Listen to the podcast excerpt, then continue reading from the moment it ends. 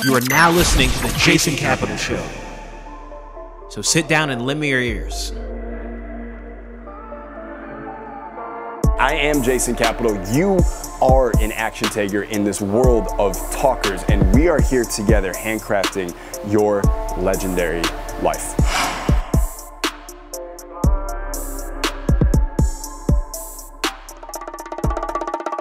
How do I make money? What does your day look like? What were some of the biggest challenges you faced? Ask JC. Hi, my name is Logan Lapierre. I'm from Edmonton, Alberta, Canada, and today is my interview with Jason Capital. What would you say is the easiest, quickest, best way to generate an income to help someone like replace their rat race income with a laptop income? Totally. Get get one skill that you can offer to businesses that will actually turn a profit for them. And the profit will be significantly greater than what you're going to charge them. And it's done for you. And go offer that to them. And don't create something that they might want, might not want. Find the thing they already want because they already have a problem that needs solving. And they may know what the problem is. Like, I have people on the phone, they can't close. I need better closers. That would be one way to go. Or they might not know that they even have the problem for instance, my Instagram, we don't know how to generate appointments and leads and all this stuff on our Instagram. And I didn't even know you could do that. And I've been sitting on a gold mine, and you come along as an IG agent, and you show them the whole thing, and they go, "Fuck, let's do this." Because for I'm giving you two grand a month, and I can see, dude, this is like conservatively, you're going to make me fifteen thousand dollars a month. I'll, this is a good deal. I'll take this. Okay. That that is the fastest way. Done for you services to businesses that will make them more money than what you're asking. And it again, it can't be like the problem most salespeople, marketers make is they assume what the prospect wants. And so they create something that they hope the prospect will want, right? Or they want it, so they assume everyone else wants it. And when they go to sell it, people don't want it. And they go, I understand, why don't people want it? Well, because you never fucking asked them what they really wanted. It was an egotistical pursuit in the first place. You were creating something for yourself, not for them. If you just asked them what they wanted, they would have told you, I want uh, 100,000 followers on Instagram. They might have just told you that. And now you got to go find a way where you can get them 100,000 followers on Instagram for a lower cost than they can get it anywhere else. And then you go to them and you offer them that, they're probably going to say yes. Like find out what they want and then develop a done for you service that gives them that and make sure that whatever you're charging, they're going to make a lot more back. This is exactly what you mentioned in the actual IG Agent program where you're talking about ask the actual people that you want to service exactly what it is they want. 100%. It's like, it's like you're talking to uh, like a, a, prospect, right? Let's say, let's say you're on the phone and they ask you, well, like, can you tell me more about the product? What's in it? What am I getting? What should you ask them back? What exactly do you need? Yeah, or, well, what would you like to see in the product? And then they tell you, and then you go, that's it. That's what's in the product, right? And hopefully that is actually what's in the product. Because usually people have different ways of describing the same thing. So the way you may have described it, not what they want to hear might not have been their code language for what they want. So instead, you ask them, they say it, and as long as it's similar, then you should be good. And yep, that's what's in it. And now you've actually delivered them what they want. The other part, of course, is like, uh, so I'll give you a good example right now. I'm doing this, and I wish more people did, most more marketers did this. I really think ego is the enemy here, right? Uh, I have been working for several months now to find a supplement, like a brain pill that makes you smarter sharper, more focused, more alert. You don't hit the wall. You don't crash. I see way too many people all day long now in conversations. They're on their phone talking to someone and they go, wait, what was I just doing? Do you ever do this? What's, what's yeah, and, and you work your ass off on your personal development. Think about the average person who doesn't at all. They do this all day long. Wait, what was I just doing? So people are getting dumber thanks to their phone. So I want to create a, a supplement to help with that, as well as something I can take myself. And in the last several months, I've tested out 11 different formulations of a brain pill. It's researcher, scientist. I bury my head in like studying all the fucking these these nutrients and stuff I never thought I would have to know, right? To find and the first 11, uh, set, the first seven were crap. I didn't notice a difference. And then of the last four, two of them actually, damn, these are really good, right? And I don't know which one is better. I've been literally, I'm on one right now. I've been taking one and the other each day. I call one A, the other one B, right? And now I'm trying to figure out well, what should I offer to my marketplace? Instead of me egotistically saying, well, I like this one more, so I'm going to sell it, which may work because I did test other ones to find the best one. I'm not going to do that. I'm going to go to my audience and I'm going to say, hey, I need your help. Here's what's been happening. I got two now, A or B. I want to send half of you A and half of you B, and we're going to test it out for 30 days. We're going to hang out in a Facebook group. You're going to tell me all of your experience. We're going to document this shit. And the one you guys like the most, that's going to be the one that we're going to offer to you and to everyone else. So you're going to tell me what you want instead of me telling you what you should want. Hmm. That makes a lot of sense. Good. Okay. That's interesting because I, my friends and I, we use nootropics as well, legal nootropics like like modafinil. Stuff that you mentioned, I believe in like your Forex. Yeah, unfortunately, see, I wish I could sell Phenibut. I can't. It's it's not legal. There's FDA stuff. Like it's legal in some countries. It's illegal. It's fine uh, as long as you're smart with it. But I can't I can't package that. I can't sell that. I also I don't take it anymore. In fact, Dan, who's behind the camera here, uh, last week he was at my house and we we were doing some supplements and I pulled out this giant bag of Phenibut I used to have. I haven't taken it in like three years, and he was like, "What is that?" Because giant bag of Phenibut. What does that look like? It looks, Coke. Yeah, it looks like Coke. It totally looks like Coke, right? So he was like, "What is that?" And I was like, "It's not Coke. a bit. You want to try some?" Sure. He tried a little bit. He was like, "Dude, this is amazing." It's like this is so great. Everyone who takes it, right? They're like, "This is great." Yeah, I don't want to sell someone else's supplement here, but you can't you can't sell anyway. So, anyways, I gave it to him, and now he's like been taking it every other day. He had his girlfriend try it, and she's a social psychologist or clinical psychologist at, at schools, and she's like, "This is amazing. What's in it?" They, they all love it, right? Um, point being, like, yeah, Phenibut was was one that I used to take that I, I liked. And I talked about that in, in uh, Forex Energy, an old, old training of mine. Modafinil, dude, I stopped taking that a couple years ago. Uh, I did not like how it made me feel over time, even though I only took a little bit of it. Um, so I've just been, I'll tell you this, as I've gotten so much cleaner with my diet and my sleep and my rituals, I have needed less and less stuff. And now, like I've been, I've been really good for a while on nothing, no caffeine. I don't drink caffeine at all. I don't take any of that stuff. But I was, I was noticing that in the afternoons, I felt a little not as sharp. And and I wanted I want the edge, right? I always want the edge. So that's when I started being like, hey, who else has this problem? Okay, everyone. Cool, let's let's figure something out here. Okay, that's really powerful. Um, talking about morning success, like your rituals and stuff like that. What would you say are your morning success rituals and your evening success rituals, and why? Like, why are those specific actions in there? Got you. So in the morning, first thing I do is I hydrate. So I drink a lot of water, uh, and I celebrate that, right?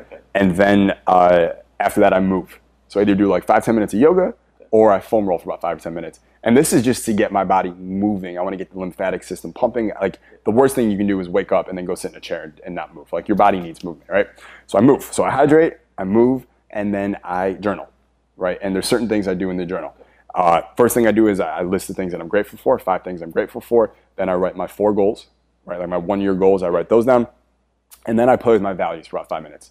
Sometimes I'll just write down what are my top 10 values. Sometimes I'll pick one and I'll go into, is this, like, I'll challenge myself. Is this really my value? Why? Why, Jason? Why is this important to you? Right? And I'll just play with it. And I want to get clear on those values because if at 7 a.m. I'm doing that, when 4 p.m. hits and willpower is down, I can remember what values I pre committed to earlier in that day, and then they will drive me later on in the day. Right? So I think that's really important. Uh, and then after values, I pick a word. This is something I started doing. I pick a word for the day and it's like my magic word. Like, what is the one word that I'm just gonna infuse into everything I do today? So, like today, clarity was my word. I just want to be as clear as I possibly can with everybody, right? Just total clarity. So that's my word, and I'm trying to. And when you pick a word for the day, you just think about it throughout the day. Oh yeah, fucking clarity. Let's be super clear, right? Let's not tiptoe around the bullshit. Let's not sugarcoat anything. Let's be as blunt and direct and clear as possible. So that's what I do in the morning, right? And overall, it takes about 45 minutes. Um, what you want to avoid for a lot of people is like the four-hour morning ritual, where some people like they do their yoga for an hour, meditate for 30 minutes, read one book for an hour, uh, you know, and then like their morning ritual is so long that they're like by the end of it they're like, fuck, I got to get this thing over with so I can go to bed and do it again tomorrow, right? Like we want to avoid that. So 45 minutes is is mine. I wouldn't go any longer for anyone else. Um, and then at nighttime, there's just certain questions I ask myself. I like the the Ben Franklin question, which is uh, two questions he asked himself at night, which was, uh, what good did I do today? Very simple. What good did I do today? And what did I learn today? Right? What did I learn today? And Charlie Munger talks about this too, is that you want to learn, make sure you're learning something new every day, at least one thing. Now, most of us do have the opportunity to learn new things every day, but we don't consciously take the lesson in. Right? Like from this experience here, I'm sure that there's lessons I could pull out of it, but if I didn't reflect on this experience, I wouldn't pull out those lessons. But at night, take the journal. What good did I do today? I did this good, this good, this good. I want to train myself to just do as much good as I can for others and for the world and for myself. And then, uh, what did I learn today? I write down this is one thing I learned today, and it's just like, oh yeah. It's every time I do it, it's like, oh yeah. If I didn't write this down, I would have. It was lesson would have never gotten in. Uh, and then, and then usually sometimes I'll also, in terms of what good did I do, like the reason we do those two questions. Are you familiar with Tony Robbins' hierarchy of needs? Yes and no. I don't feel like- Okay, so uh, regardless, all you need to know is that the top two that he says are the, the two most important ones are growth and contribution.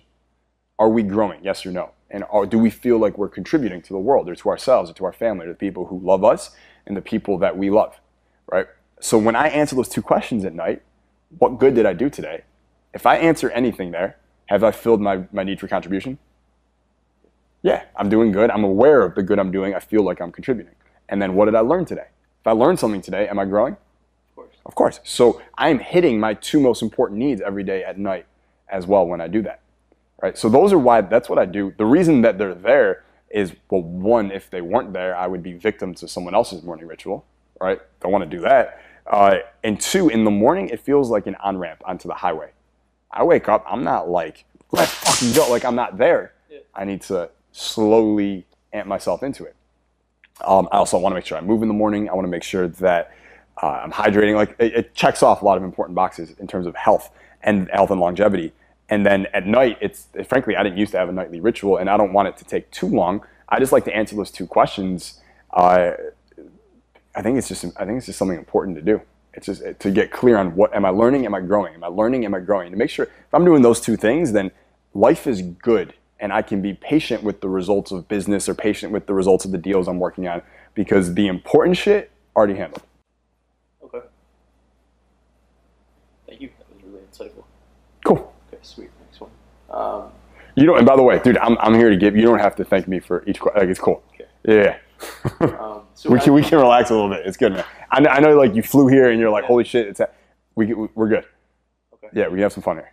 Okay. So as as a multi-millionaire marketer, generated what 30, 40 million online. What would you say is the biggest difference between like an online coach who has like a high high ticket offer that is successful and like generating an ROI using their Instagram versus the ones who are not?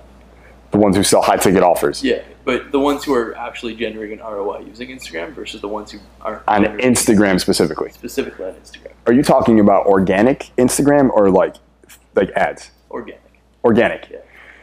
Well, typically, the like, and when you say a successful high ticket offer, that there's an ROI positive. How how much revenue does it need to generate to be successful? In your in your map, 10k, I would say. 10k a A month. Okay, so then you had to get offer that makes them 10k a month on Instagram organic. What are they doing that people who are trying to do that are not? Is that Yeah, that kind of question? Essentially, yeah. Like, what's the difference? They're closing in the DM. Okay. That there's like that's the whole answer. They're able to close in the DM because like if you're gonna sell just 10k of stuff, which which is easy, right? You could you could do that right now, right? If you're gonna do that on Instagram, it's gonna happen in the DM. Maybe the DM leads to a quick phone call and you close there, but it's in the DM where people are. It's like the safe space to communicate. It's private. It's intimate. You can have real conversations with people there. You can have real sales conversations. It's easier for people. A lot of people don't like to get on the phone anymore, right? I, I ask all my audiences now, who here, if you bought a, comp- a product for a company, like even a coaching product, or whatever, would you rather they text you right after you buy to thank you, or they call you right after you buy to thank you? How many hands do you think go up for a phone call? Two out of hundred. Yeah, Usually zero. If there's one or two, it's usually someone older, like 50 and above. What I've noticed in millennial generation, we don't like to talk on the phone. In fact, why is it even called the phone? We don't use it for a phone, Yeah. no. right? We, we use like 2% of the time we use it for a phone. 98% of the time is for social media and apps and notes and all kinds of other stuff. It's like a mini computer we take with us every. It's not a phone. In fact, in fact, when someone we know tries to use it as a phone, we go, "What's wrong with you? Why are you calling me? This is weird. Text me." So DM much better than phone. And uh, the person who sell high ticket, they're going to sell it in the DM, right? Uh, and there's things like to close in the DM, there's things that have to happen before that point in terms of marketing so that the conversion can happen in the DM. For instance, the relationship your content has built up with that user or that follower before the conversation happened. Do they see you as credible? Do they see you as an authority? Do they like you? Do they know you? Do they trust you? Do they feel like you are the one who has the the uh, elixir to their pain, the one who has the cure, the one who has the ticket to whatever it is they want? And a lot of times, you want your content to allow them to decide from watching you, huh? Like the best sales are when they when you talk to them, they've already decided they want to work with you. So you need your content to be able to create that effect. So when you talk in the DM, very little objection, and it's just it's a sale. But it, but that the person who's not succeeding on Instagram and trying to make it happen, they're doing all the wrong things. Right? In my opinion, they're just, they're just doing the wrong things. They're uh, they don't post enough. First of all, people do not post enough on Instagram. I don't post enough on Instagram. My team and I we had a call with D Rock last week. Do you know what D Rock is? No. So he's he's Gary Vaynerchuk's like top content guy. He's produ- his producer now. He's awesome, right? People who like are like videographers, like do they all love D Rock? Him. he's like a fucking legend to like people. Do you know they call them preditors. You heard this before? People who produce, edit, and shoot. They do all three. They're edit oh. preditors. I thought, I thought it's such a good name. Yeah, it's dope. And, like preditor, they all they all like, he's like a legend with them, right? So we're talking to him, and Gary's putting out hundred pieces of content every single day. 10 pieces on LinkedIn, 10 Twitters, 4 Instagram, 2 IGTVs, who knows how many on Facebook and story everywhere. He is everywhere all the time, right? So they're putting out, he puts out a ton of content. We put out one Instagram post a day, right? And he was like, you gotta get that number up. That's not enough. You need to be on LinkedIn, you need to be on all these other places, you need to be posting everywhere. Your message is great, you're great at speaking, this shit needs to be everywhere, right? So people aren't posting enough. Um, it's free to post on Instagram, right? And yet people don't do it. So you post more content. The benefit is more people see you, more people see you as an expert, especially if you're helping them, you're demonstrating your expertise. In addition, you get better at being on video because you're posting all the time. And video is it's you know I call them the big three high skills: capital closing, speaking. Speaking is video. Spe- like you need to get good on video because in 2022, all of the biggest players online are going to be gangsters on video, and everyone who's not is going to be B team, guaranteed. Uh, well, that's because of the way social media is going. Do you see any other way it's going? Every so attention is going to stay on social media. I don't think that's going anywhere. Platforms might change, but the attention is going to stay there. And video in 2019 this year is 80% of social media. By next year, the research says it's going to be 95%. So it's, it's so Definitely not slowing down. so all the attention is going to be on something that's all video. You need to get good on video. And in 2019, you got you got a couple years before like for the people who who ignore this, winter's coming. For the people who get it, welcome to summer forever. It's like to me, it's that simple. Okay. Um, next question would be, I don't mean to pry, but I know you, that you pry. changed your name like a long time ago. Sure. I saw it online. Uh, what was like the reason behind that? And like, what benefits did you did you see from doing that? Uh, well, my mom got really mad at me, so that was a good benefit. I'm just kidding. Uh, the reason was so I started a company when I was 20 from my dorm at Michigan State. You heard me talking about it before, right? Uh, first month we launched it after I got a mentor, made twenty thousand dollars uh, a month. From there, I sold that business after about three years, and the name of that business was my my birth name, and it was in the title of the business. So when they bought the business, they bought the brand name and I didn't want it was a basketball product. So I didn't want like I knew I was starting my dating company after that. I didn't want someone looking for for like dating advice and then to find a basketball training product and be like, wait, is this a basketball guy or a dating guy? I asked specifically because I changed my name as well. You did? because of like I wanted like an identity shift when I moved across the country. Yeah, and, and that's the other part of it that I didn't I wasn't expecting that, but it's a cool benefit. Yeah.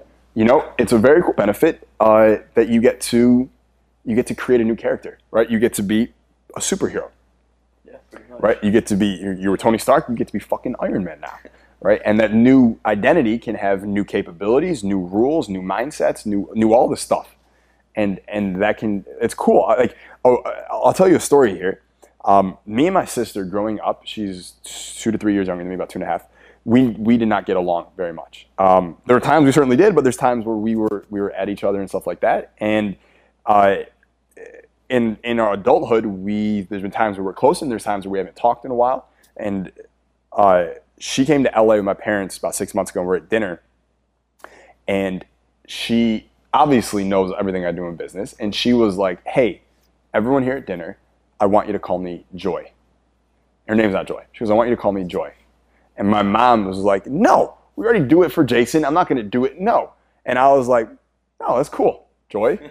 I like that joy. And then I said joy. And the minute I said it, I realized, wow, a lot of those old triggers I had from that relationship were gone. It was like it was like talking to a new person with a really cool name. Makes you happy the minute you say it. Joy. Right? So now I just call her joy. And it's like our relationship's gotten much better as a result. It's such a simple little hack. But it's great because the the old word, the sound, the you know, there was certain meaning associated with that. And when you say a new one, well, there's no meaning. Now we get to create new meaning on that one, as opposed to trying to replace the old. That's really powerful. It's just that identity shift because you label the type of person you were if you're trying to change with that name. And you change the name, and instantly you can start to feel like you can be a new person. Totally. Yeah. Like, are you familiar with Beyonce? Well, I know who she is. Yeah, we all do, right? But she has an alter ego also called Sasha Fierce. And when Beyonce is at home with Jay Z and the baby and they're, I don't know, like laying in Chanel sheets or whatever, she's Beyonce. But right before she goes on stage, when she is backstage, she does her physical anchor thing and she transforms and she becomes Sasha Fierce. And Sasha Fierce goes on stage and Sasha, Sasha Fierce will rock a fucking stadium of 100,000 people and make them eat out of the palm of her hand. And then when she's done, she goes back to Beyonce. And it's just, it's a good way to compartmentalize parts of you where you need to play a certain role and then other parts of your life where you need to play a different role. It's powerful. Is that? Do you feel that's something that needs to happen often when you're in like business and different things like that? No, I don't. See, I, I think it's huge when the person you see on camera is the same person you see off camera. Like, we, we did this thing. Are you in the weekly skills program? Okay. So I don't know if you saw the contest we did. Did you hear about the contest? No. See, fucking Facebook and their organic reach. We, we put a bunch of posts in the group where uh, anyone who put a 60 second testimonial for the group was entered to win two free tickets to HSS plus backstage meet and greet with me and all the speakers. Right, so we got I don't know dozens and dozens of people sending in their videos, and a couple of them who had met me in person were saying why they joined Weekly Skills is because when I met Jason in person, same dude as he is on camera, and that was a, that congruency was a huge plus for me. So I think it's really important in business that you are, especially if you're going to be a personal brand and you're going to be on video, you need to be the same fucking person throughout. I really have an a moral issue with the people who I'm not saying you're better if you do this. I don't I, like there's no moral authority here. I just have maybe it's a value issue. I just wouldn't do it when I see other people who it's a lot of putting on ears in front of the camera and on stage, and then the minute the red light shuts off, they go back to being someone else, um, and not in a good way. Like there are people I know who will go on stage and they're like Mother Teresa, Gandhi, love the world, give, give, give. Minute they get off stage, how much fucking money we make so far? They didn't fucking buy. Like I see people like that, and I saw that when I was younger. I've been I've been speaking on stages since I was 22, so I've I've been around a lot of it, and I, I was like even younger. I was like I never want to be like I just want to be fucking real. Like that's like authenticity is, is one of my top three values. Like I just want to be fucking real, all the way through, and it's a lot easier to be real all the time because then you don't have to remember all these different fucking you know characters that you're supposed to to play. Yeah. Um, what would you say for people who are still like in the rat race, who are struggling, who want to work on themselves? What would you say are their top three books that you'd recommend for them to start catapulting towards where they want to go? Totally. Uh, in terms of books, one would be Wealth Attraction by Dan Kennedy. I think it's the most important money book anyone will ever read, especially when they're starting. Two would be Influence by Robert Cialdini, so they can start to learn influence and persuasion and all that kind of stuff. And then someone just starting and they want to replace. The third, I don't mean to pitch my shit here, it wouldn't be a book, it would be Join My Weekly Skills because it's basically free and I'm, I'm teaching you all the shit you need to know to start building your own business, your own income online. Okay. Yeah. I know I just threw myself in there. I don't, I'm just going to go with it. Fuck it. Do it. Fuck, Why not? Um, next thing I'd want to know is what would you say was that moment where like you just knew that life would never be the same? Like, w- was there a specific moment when it all shifted for you? and you're like, shit. Yeah, yeah, there was. Uh, it's a good question.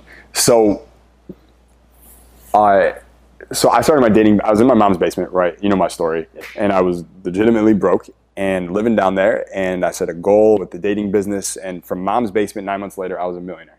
And a couple months after that, I went to an event called Traffic and Conversion Summit, which is a big online marketing event. It was in San Diego, and uh, Ryan McGinn was there. He was a good buddy of mine, online marketer, and he hadn't seen me in about a year. So he saw me mom's basement. He hadn't seen any of this stuff.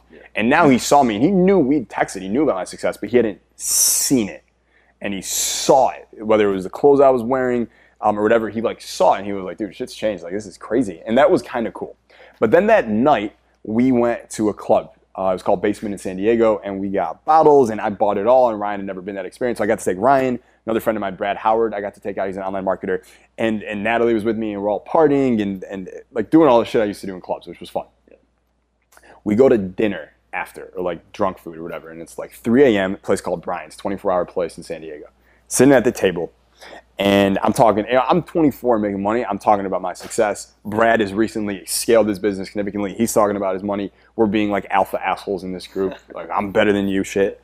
And I was like, dude, you don't understand. Like, I would go to Vegas right now and just ball out for three days. Like, I don't care. He was like, I remember he slammed his hand. I want to break Kevin's ass. He goes, he goes, let's fucking do it. Yeah. And I was like, for real? He's like, yeah. And I was like, all right, let's do this. Uh, I was like, you take care of the, the private jet, the PJ. I'll take care of all the bottles at all the clubs the whole weekend. I know the promoters, I know where to go. I'll take care of all of that. He goes, deal. And we literally went back to the hotel 4:30 in the morning, and Natalie found a private jet company that could get us a plane at like 9 a.m. the next day. They were on the phone at 4:30. They faxed us the fucking thing we had to sign, and we got the private jet right there, right? And uh, I told Ryan, "You're coming." He was like, "Dude, I just flew all the way here from Florida for this marketing event. Now you want me to just leave on day one and, and go to Vegas on a private jet? Like what the? f- Like a year ago, we couldn't afford Chipotle. Like what are you talking about?" I was like, "No." I was like, "Be here nine. Private jet gives you a free limo to the airport, so you can be ready for it." He was like, "Okay." So 9 a.m. I'm there. Natalie's there. A couple other girls are there. Brad's there. Ryan's nowhere to be found. I call him, dude. Where the fuck are you, dude? I'm in bed. We're waiting in a limo to go on a private jet to Vegas. You asshole. Where are you? He goes, you're serious? I thought you guys were joking. I'm like, no. I'm fu-. He comes downstairs in his pajamas and rides in the private jet with us in the pajamas, and the whole time he's just like, he, I don't know if he's speechless or he's taking it in. He just, holy shit, this is, and we had the best three days in Vegas. Like, we destroyed not just our livers, our vocal cords, our intestines, our, our good, you know, bad and good bacteria balance, our intestinal flora. Like, we destroyed it. It was great. So much fun. That was, I remember coming back that weekend thinking to myself, like, this, like, I don't know, I spent like 20 or 25 grand in like four days here, and it, it was nothing. Like, it, it was something, but it wasn't that big a deal and I got to like bring my friends in this experience. Like this was insane, and I never want to go back to the way it was before. Like this is I'm I'm gonna keep building on this. This was great. I want to be able to do more stuff like this. And that was like the moment for me where I'm like, fuck, this is a new life. This is cool. I can see why that is so pivotal. That's very powerful. It was awesome. Yeah, it was awesome. If you see Ryan ask him about it, he'll tell you. He just he just could not believe that this is real. He's like 11 months ago, like Chipotle was an issue. Now there's a private jet. Like now, like 11 months ago, the issue was Chipotle is expensive. Now it's, dude, you're missing the private jet. Like crazy. I'll definitely ask him at the summit. Yeah, dude, talk to him about it. Yeah. Um, what would you say is your deep-rooted why? I know you don't always speak about that on social media, but like, what's that? Aside from marketing and all that stuff, like, what's that deep why inside of you that keeps you going so much? That has you wearing like a keep fucking going shirt that makes you so driven? when I was 13 years old, uh, me and all my friends decided we were all going to play eighth grade basketball team together. And we all tried out. They made the team. I did not. And I remember trying to go to the coach, like, why didn't I make it? Like, what? Like, I'm better than, than some of them. And he just didn't believe in me. Right. And I took that as a challenge that, like, fuck, like, fuck that. Right. And I said, I'm to play college basketball. Now, if you just got cut from not even high school, a middle school team, do your prospects look like does college basketball look like it's a legitimate like goal for you no probably should try something else so i set this impossible goal for myself and i spent the next seven eight years of my life training eight you know six eight hours a day seven days a week on this goal and I eventually made it and I played college basketball. And it started as a way to prove the coach wrong, to prove the friends wrong, to prove the non believers wrong. But I fell in love with the process. I fell in love with, like, I would go to the gym and not even want to play. I would just want to do drills. I would just want to shoot by myself for four hours. Guys, hey, you want to play five on five? Nope, I'm good. I just want to practice. I fell in love with fucking practicing and getting better and seeing progress. And so, whatever I'm doing now, it's that thing I'm, I'm obsessed with. It's not like, it is legitimately, it's not going towards any outcome. There's no special mansion on top of a hill that I'm, I have on a vision board. There's no private jet on a vision. There's none of that stuff. I don't care about any of that stuff, right? It's just that let's just keep fucking going. Let's just keep getting better. Let's see how much potential we can tap into here. What can we create? Like, what brilliance can we create here that we can then give to others, right? And to me, the greatest gift you can give someone is to be the example. It's not here, I made this thing for you, I hope you like it. It's be the fucking example. And that will inspire them more than anything else because they see you fucking doing it. So I always have that in the back of my mind. I need to be the fucking example for any. If anyone else is watching me at all, that's a fucking blessing. I'm fucking grateful for that. That's crazy to me, right? But if they're watching, I need to be the fucking example for them, and not like they need to copy me, but if they can get inspired by it for their own mission, their own gifts, their own journey in life, then that feeds my spirit. That's very powerful why. That's very long ingrained too. It's not like it's just something new. It's, It's no, it's not something new, man. Um, like yeah, like, like, am I on a mission to create 100 millionaire students? Yes, 100 percent. Right? We've got seven now. We started tracking this four months. ago. We got seven already. We're doing. five, like two weeks ago. I know, I know. We got seven now. Right? It's uh, it's great, right? But that is still a milestone. That's not the outcome. Like 100 million students is cool, but that's not the outcome. It's just another great challenge in front of me that's going to challenge me to keep fucking going and keep growing. Does that, does that make sense? makes a lot of sense. Yeah, that, that's all it is. And at the same time, I'm well aware it is a great marketing, you know, tactic as well because there's all kinds of social proof. It's an aspiration for people who want to be my next millionaire student. It's great, right? It, it's great for everybody, but it's it's a, it's a challenge for me because I didn't just say 100. I said 103 years, right? So I got my work cut out for me. Help help help create 100 millionaires in three years is, uh, you know, I'm, like I will probably outdo Harvard in those three years if I hit this. I don't think of their graduates they create 100 millionaires in three years. No. No, right? So I'm like, it's a, it's a cool challenge, and then th- maybe that's part of it. Who knows? Like I, I haven't gone that deep. Um, maybe I need to go take an ayahuasca journey or something. But like, I was rejected from every good college. I was brought up in, you know, you're going to be a doctor, a lawyer, or an accountant. You need to get a good degree, a good education, and all the good schools, the top schools, I was rejected from because my grades weren't that good. So maybe there's also part of me that wants to say, you know, with the 100 million students, it's like a, like a little bit of a fuck you to that whole system, which I think is is largely incorrect, anyways. I completely agree with the school system part. It can mess up a lot of people that don't realize it. They don't realize it at all, and most inf- it's it's it's heartbreaking because from a lot of people they don't realize it until it's too late. They bought they bought the plan, college, job, climb the ladder, kiss ass for 24 years, and then get promoted, and now they're 49 and they're making $118,000 a year, and you cannot walk away from that. You have probably kids depending on you. Uh, you have some type of pension you're working towards, probably. Like you can't. You're fucked it's it's so hard. You're 49. It's so hard to walk away. Now you got to start a new career, new industry, new skills, new people. You got to start all over, right? And then you put your family's food, you put all that stuff at risk. Like I have such compassion for the people who are 49 and are leaving that bullshit because they're not happy with it, and they are starting their own business or they're, they're being an entrepreneur. Uh, I have a lot of compassion for them. I work with a lot of them, right? And it's just really Powerful. I love the way you put everything into a story. It just puts me into a trance, and I feel like that's my subconscious. Be- good, dude. If I'm, I'm gonna throw shit in there, yeah, that's good. I'm, I'm happy about that. Uh, very res- for you specifically, I'm very receptive to that. Good. Um, when it comes to mentors, what are your thoughts on having mentors who are way above you, and why do you feel they're such help? dude because they constantly reset your standard like you think you're doing like uh, you know when i went to Dan Pena's i was making like like three two three million bucks a year I was partying a lot. I didn't work very much. I thought I was the shit. And then I go there, and you know, and you, he sees your numbers, and you tell him and everything, and he goes, "Oh, you're poor." Right. And Dan, of course, has his endearing way of saying these things. He goes, "Oh, you're poor." What do you mean I'm poor? Dude, if you got hit with a fucking lawsuit, you'd be fucked. You couldn't even afford the lawyers. Right? Like if, if someone else came at you and they had a bigger bankroll than you, you couldn't even outlast them in a court of law. You'd be fucked. And he goes, and by the way, most of the big deal makers, that's how they get you, is with the lawyers. You couldn't even, you're poor. Right? And that resets your expectation.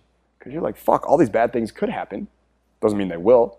But if I'm gonna keep making more money at the higher levels, I'm gonna be playing with bigger ballers and bigger players who have bigger bankrolls, and I won't be able to compete. It'd be like it'd be like Gladiator going into the battle, and all I have is a fucking is a is a plastic knife, and they have swords, right? I just I'm not prepared for this, and I could read about in a book. Yeah, three million is not that much money. You need more money. Like Felix Dennis has this great book where he talks about Felix Dennis uh, started FHM magazine, a bunch of other magazines. He was I think worth like five hundred million dollars when he died. British guy, and he wrote a book. I think it's called How to Get Money. So you can look it up. It's a, he's a couple books. They're really good. But in there, he's got a chart where he says your net worth and your, the word to describe you. So for him, I think 10 million is like poor. 50 million is like middle income. I don't know if I'm exactly right. 100 million is like affluent. 200 million is rich. 250 or you know 400 million is super rich, and then a billion has another name for it, right? And you could read that in a book, and you could be like, "Damn, like I'm really poor," but it doesn't hit you the way Dan Pena in person verbally hits you when he says you're poor. Like you're reading a book, how many senses are we activating? Just a couple, Yeah, right? Just a couple. You have internal dialogue, Yeah. you got sight, right? But in person, how many senses? Everything. Everything. Touch, smell, you can smell them, fucking taste the Scottish air, sight, right? All of it. You got so it's a mul- it's, it hits all the senses and it, it hits you on such a deeper level. That's why I talk about environmental exposures a lot, because if it's environmental like real, like this right now, you're getting all the senses right now. Right? And it's gonna hit you so much harder than than books will because the level of intensity and emotion is just not there. So that's why, that, to me, that's one of the biggest reasons mentors are important. And then, of course, there's also like, dude, you just need outside eyes. We all need outside eyes. Meaning, like, with our businesses, these are our babies. We love them. We give them way more importance than we should, right? They're the most important things in the world. Because of that, we have, even as zen as you try to be, there's some attachment to it, some emotional attachment to the business. And that emotion creates clouds. So it's foggy when you try and get a clear look at your business someone on the outside, they don't have that. They have no attachment to your business. They can see things that you can't. So that's why I always need mentors and people around me to, for that, those outside eyes. Those, those are two of the biggest reasons for sure. Okay. And what would you say are your biggest factors for your success? I'm sure you've taken the time to look back at it now that you've achieved your success. But what would you say were the main factors that helped you achieve that? Mechanically, copy, closing, speaking, By far, like mechanically speaking. Um, in terms of mentality, this. That's why I wear it on every one of my shirts. I just did. I, I never stopped. Right? There were times where I didn't stop, but I coasted, and every time I coasted, I got, I got my ass fucked up by the marketplace. Right? Bad things happened. So I've I've learned that coasting is just it's quitting. It's the same thing. Like coasting is quitting. So I have I have to do this. Gas pedal, 100 miles an hour. Like let's just go go go go go. Um, that mentality with mechanical skills, the high income skills of copy closing, speaking, the big three, and then the, I think just a Kaizen approach to everything where I'm not outcome dependent. I'm just, let me just get a little bit better every day. I think if you mix all those up in a pot and you make them into cookies, they're like better than Mrs. Fields, in my experience. Do you know what Mrs. Fields is? Okay, I didn't, I didn't know if they had any candy. All right, nice. They're delicious. They are fucking delicious. I was thinking about actually going to the store the other day and buying Mrs. Field cookies and just like on a Sunday, just cheap mealing it out. That sounds delicious. It sounds great, right? I didn't do it though. I should have. It slowed you down. I, I no, I mean, I, I- listen. I work out twice a day. Like, so I, I work out twice a day because uh, John Romaniello, who's, who's a you know Roman, familiar with him? Jim Rohn or John Romaniello. Never heard Okay, John Romaniello, good buddy of mine. Um, he wrote a book called Engineering the Alpha, New York Times bestseller. Arnold Schwarzenegger wrote the foreword. He's like a celebrity trainer, great dude. Uh, but he told me years ago, I still remember. He goes, He goes, if you work out once a day, then those few hours after you work out, like your body will use whatever you take as fuel. You won't really gain fat because your body needs to replenish. But he goes, if you work out twice a day, you can basically eat anything you want all day and you really won't gain fat. So I was like, okay, I like working out. I can do that. So I, work, I literally I work out twice a day now so I can eat whatever I want. I eat healthy most of the time. I feel it's like a permission slip once in a while. If I want to eat some shit, I can eat some shit. I feel that I did bodybuilding back in the day and competed, so like there was a lot of cheat meals and like stuff like that. Uh, and, and you know, as a, as a bodybuilder, then you know there's actually a scientific component to the cheat meal. Yeah, Right, like the- your, your leptin levels Yes, exactly. So your body gets out of starvation mode. Yeah. Yeah. Okay. Say for like people watching who want to be like your next millionaire student, but they just don't have that belief. Like, what are some action steps that they could take to start moving towards being like your next millionaire student? If if you're waiting for belief, you will be waiting forever. Okay. You don't believe and then and then you do, you do and then you believe. Right? Behavior doesn't follow beliefs. Beliefs follow behavior. I could all day long give you like I think affirmations are stupid, right? I think I think standing in front of the mirror and saying these affirmations over and over, I just think they're stupid. I know Pena talks about I think they're stupid. Should you have really good self-talk with yourself? Yes. But if you do 20 affirmations in the morning, and they're all good, and then you spend the rest of the day beating yourself up, affirmations don't mean shit. Because you've got one minute of, of affirmations and 23 hours, 59 minutes of garbage. Garbage is going to win much better, in my opinion, to Kaizen the skill of just self-talk all day long, or even better, you can work on this, the Zen skill of no no mind, where you're just conscious all day and you're aware. That's like, you know, something I'm, I'm always trying to build within myself, right? Nirvana, working towards it. That's another question I wanted to ask you. Um, I think I took it off, but now that you mention it, it feels right to ask. Sure. Um, as someone who's very obviously pretty close to enlightenment, it's you can just tell by the way you carry yourself when you speak and your consciousness. What would you say for someone to do if that was like a mission that they knew was like their higher purpose? Like, what would be some action steps that you feel they could take based off of your life experience? So, first of all, I have no idea if I'm anywhere near enlightenment. I, I wish there was like a thermometer check where you could be like, oh, like three more meditation sessions, about to hit Buddha, right? That would be cool. I'd, I'd, it's, there's no outcome here. There's no, I'm not working towards nirvana. I'm not working towards enlightenment. I just want self mastery. That's it. And that's a Kaizen process. It, it's Kaizen, I, and I am committed for the for as many wonderful days I get to breathe this air. I will I will Kaizen that. In terms of practices someone can take on, I think uh, I really believe everyone should do yoga. I don't care what kind you do. I don't care how often you do it. I just think you should do it. I think that will do wonderful things for your mind body connection, mm-hmm. for your groundedness, your zenness, whatever you want to call it. You'll work through a lot of your shit on the yoga mat. A lot of people don't realize that. If you if you walk by a yoga class and you look in the window and you see someone and they're just like this or something, you go, oh, they're stretching, right? What you don't realize is, and you can't see walking by, is there's a huge mindfulness component to yoga that the passerby cannot see. Only the experiencer can know. So, yoga is like a prescription for everybody. It really, truly is. Meditation is also, I think, if we grew up in a, a world and a culture that didn't condition us with all kinds of beliefs and, and all kinds of stuff like that, meditation wouldn't be necessary. Like the root of meditation is the same root as medicine. It's medicine for your brain. It's like a shower for your mind. Yeah. And unfortunately, there's a lot of dirt that comes in in this world that we live in today, and I think meditation is a great response to that. So I would do yoga, I would do meditation, and then I would expose myself to other types of philosophies. Read a lot of the great thinkers of all time. Like, don't read the books and the people who hit the New York Times bestseller list in the last 20 years. A lot of those ideas, like, like I, I don't want to like pick on any author here, but like if I if I think about a book that was like a New York Times bestseller and then no one ever thought about it again, like think about like the book Pre-Suasion by Robert Cialdini. Have you read that book? Yeah. Yeah. So influence he wrote first, And that book has lasted like a long time. It is still a huge bestseller. It's been like 30 years. But Pre-Suasion, no one talks about that much. No one's like, if you got to read one Cialdini book, read Pre-Suasion, right? It- when I read that book, it felt to me like he was putting it out because he wanted money.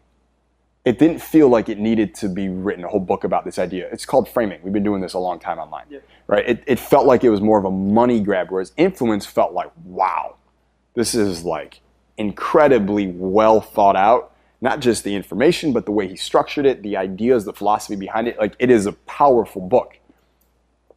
Pre-Suasion is an example of a lot of these books that come out now where the author just wants to get New York Times bestsellers stamped on their resume so they can market better and sell more and get more speaking gigs or corporate training gigs or whatever it is that they want.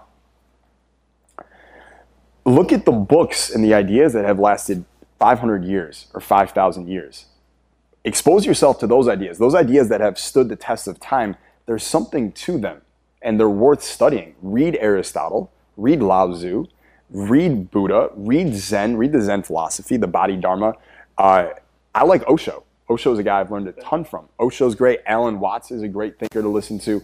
Um, but expose yourself to some of these spiritual components that aren't directly related to, like, I look for the spiritual components that aren't directly related to religion. I want, I want a spirituality that has no rules. Because the minute it's rules, then it's religion. Yeah. Right? Religion says you do this, you do this, you do this, you don't do that, you don't do that, you don't do that. Anything where it's so certain, you always do these things, you never do these things, doesn't feel truthful to me. It feels like one person's way of how to live your life. I don't want the person to tell me how to live my life. I want the person who's going to teach me how to think about life and let me decide what the rules are going to be. And I believe people are morally good. And when they're conscious, they're truly conscious, I believe that they will choose the right things to do and they will have the right intentions. So, yoga, meditation, and then read the books. One good book a lot of people can start with uh, by Osho is called Courage. I think it's a really good place to start. And again, like a lot of people, they hear the word Osho if they're listening to this and they've never heard of him, they're going to Google him and they're going to find the Netflix documentary and they're going to take a, again, they're going to look at one drop of water and assume they, they speak ocean. They're going to Google one search, page one, Osho, Netflix, huh, cult leader. That's going to be their one drop. And they're going to assume, I don't want to learn from that guy. They take one little thing and then they generalize. They say, oh, look at this one piece of, of element about his life. Therefore, I can't learn any, I can't learn anything from him. Which is just a heartbreaking thing to do because you have just stopped yourself from all this potential growth and opportunity you could have learned. So, like, Google him if you want to do your research on him, but don't be stopped by the fact that one side says he was a cult leader. Because there's hundreds of thousands, if not millions of people who were never in his cult, who only read his books or, or watched or did his dynamic meditations, whose lives are immensely improved as a result of his teaching. Powerful again. Um, for some reason, a story about Elliot Hulse popped into my mind when you Cool. were talking. Uh, bioenergetics. Yes. Um, you're pretty. Like, I've been do, experimenting with some of that as well. What are your thoughts on like what have you learned and like how could we like educate people a little bit more? I, dude, I fucking love bioenergetics. So the first time I ever did bioenergetics, I had my High Status Summit 2017. And I knew Elliot was big into it and he's talking about it on his YouTube and everything. Me and Elliot are very good friends. I've known him for 11 years now. And he spoke at the summit and I said, dude, after the summit's over, I want you to come over to my house and put me through one of your bioenergetic sessions. Like I've read about it online, but there's you can only do so much when you read it or learn about it online versus you get it in person. So I wanted it. He goes, All right. He goes, There's two things I need from you. We're gonna do this. Sure, what do you need? He goes, One, we need a mattress where we can we need like a mattress on the ground. I was like, okay, I can get that. He goes, two, we need a joint. Really? Yep, we need a joint. Okay. No questions. I'm like, okay, cool. I can get that. I'm in California. We can do that, right? So he comes over after the summit and uh, we smoke the joint together. And the reason we do it, he says, is because he's found it's indica weed, which is a more body high, and it'll put you more in your body, and that will actually allow you to release uh, faster because you get into your body a little bit easier, versus if you did bioenergetic sober. So it was kind of like uh, you do the drug before the, the experience. When we're done with that, he goes, "All right, follow me to your bedroom." I'm like, "That's a weird thing to say to someone." okay, I'm like, "Dude, this is your. I'm, I'm like, I'm playing. This is your game. Cool." Um, so I follow him to the bedroom. We get in there. He shuts the door, dims the lights. He goes, "Take off your shirt." Okay, take off my shirt. Take off your pants. Damn.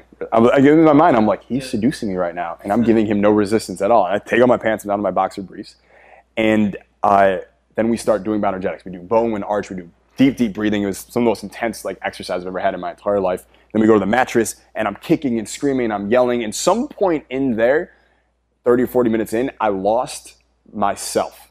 Jason Capital disappeared. Personality, identity, all the character, it all disappeared, and I, I, don't want to give it a name. I was just gone. And I remember about 15, 20 minutes later waking up, looking at the ceiling, and I had a giant smile on my face. And I was like, wow, this is great. I feel great. And then my second thought was, why am I so happy right now? I have no reason to be happy. Right? And then I was like, wait, why do I need a reason to be happy at all? And then I just kept smiling. Right? And it was like a really deep, eye opening experience for me. Like deep, it really opened me up. Um, and it was an amazing experience. And ever since then, I have done bioenergetics. I practiced it. I, I got another bioenergetics coach. His name is Devaraj Sandberg, and I worked with him for a while. And it was it's great, right? So if I had to add one more to your list, by the way, yoga, meditation, and the reading, it would be bioenergetics. Okay. Yeah. So like hopefully that story just is gonna. You talked about how can we get more people interested. Hopefully that story will, will awaken people who have tried all these other ways to like like bioenergetics works because living in a society there are certain emotions we can express and there's certain emotions we can't express. And so every time there's an emotion we can't express because we'll go to jail or someone will yell at us or whatever, we bottle that emotion in. And it gets stored somewhere in our physical body, in the fascia usually, or in the muscular, usually in the fascia. Um, and, and when we build up all these stored emotions, we repress them. And a lot of depression is caused by repression. And the, the key, of course, for repression or depression is expression. You need to express, you need to release these things.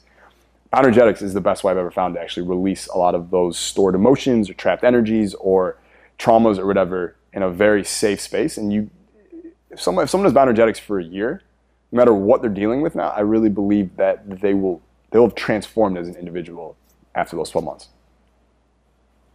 Powerful. Okay. Um, Dude, I love it.